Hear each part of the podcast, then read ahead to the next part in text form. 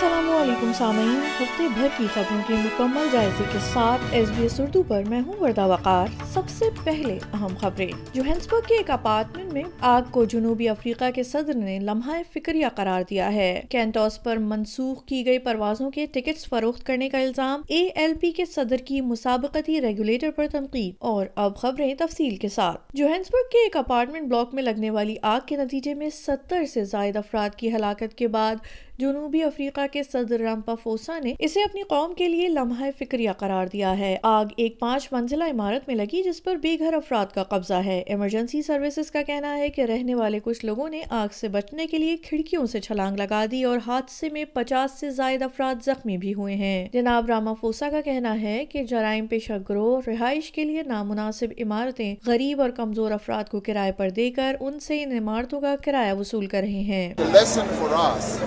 Is that we've got to address this problem and uh, boot and everything else, boot out those criminal elements because it is these types of buildings that are taken over by criminals who then levy rents on, uh, uh, on vulnerable people and families who need and want accommodation in in a city. And it speaks to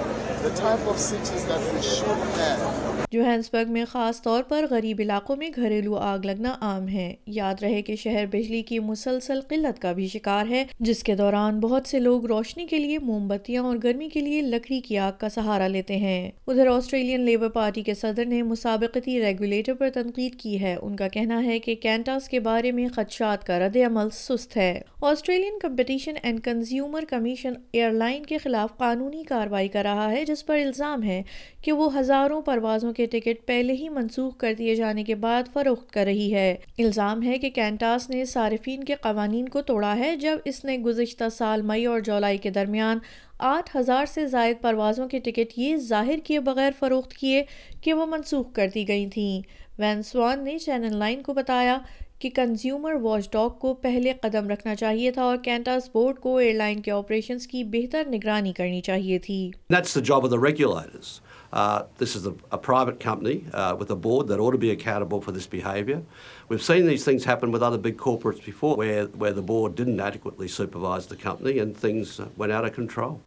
ایک پارلیمانی inquiry سے یہ بات سامنے آئی ہے کہ کرائے کا بحران آسٹریلین شہریوں، خصوصاً پسماندہ کمیونٹیز کے لوگوں کی بڑھتی ہوئی تعداد کو بے گھر ہونے کی طرف لے جا رہا ہے۔ ہوم لیسنس آسٹریلیا کی چیف ایگزیکٹو کیٹ کولون کا کہنا ہے کہ دسمبر دو ہزار بائیس سے خدمات تک رسائی حاصل کرنے والے افراد کی تعداد میں سات اشاریہ پانچ فیصد اضافہ ہوا ہے۔ ان چھیانوے ہزار افراد میں سے تراسی فیصد افراد کو رہائش یا مالی بحران کا سامنا ہے۔ محترمہ کولون کہتی ہیں کہ ریکارڈ کم کرائے کی اسامیوں نے کمزور اقلیتوں کے لیے مشکلات کو بڑھا دیا ہے۔ نیو ساؤتھ ویلز میں بدعنوانی کے نگران ادارے کو سابق پریمیئر گلاڈیز برجکلن کے خلاف تحقیقات مکمل کرنے میں لگنے والے وقت کے لیے بد انتظامی کے الزام سے مبرہ قرار دے دیا گیا ہے۔ بدعنوانی کے خلاف آزاد کمیشن آئی سی اے سی آخری عوامی سماعت کے بعد چھ سو دنوں سے زیادہ تاخیر کرنے پر تنقید کا نشانہ بنایا گیا، جس میں محترمہ برجکلن کے رویے کی تحقیقات کرنے والی رپورٹ پیش کی گئی تھی، جب وہ ساتھی liberal M P Darryl McGuire کے ساتھ پانچ سالہ خفیہ تعلقات میں تھیں۔ آئی سی اے سی کی تحقیقات، جسے آپریشن کیپل کے نام سے جانا جاتا ہے، نے محترمہ برجکلن کو جون میں سنگین بدعنوان طرز عمل کا قصوروار پایا۔ آئی سی اے سی کی آپریشنز اور طرز عمل کی نگرانی کرنے والی آزاد انسپیکٹر گیل فرنس نے تسلیم کیا کہ جب واچ ڈاگ قانون کی خلاف ورزی نہیں کر رہا تھا، لیکن اسے اپنے رپورٹنگ کے طریقوں کا از سر نو جائزہ لینا چاہیے۔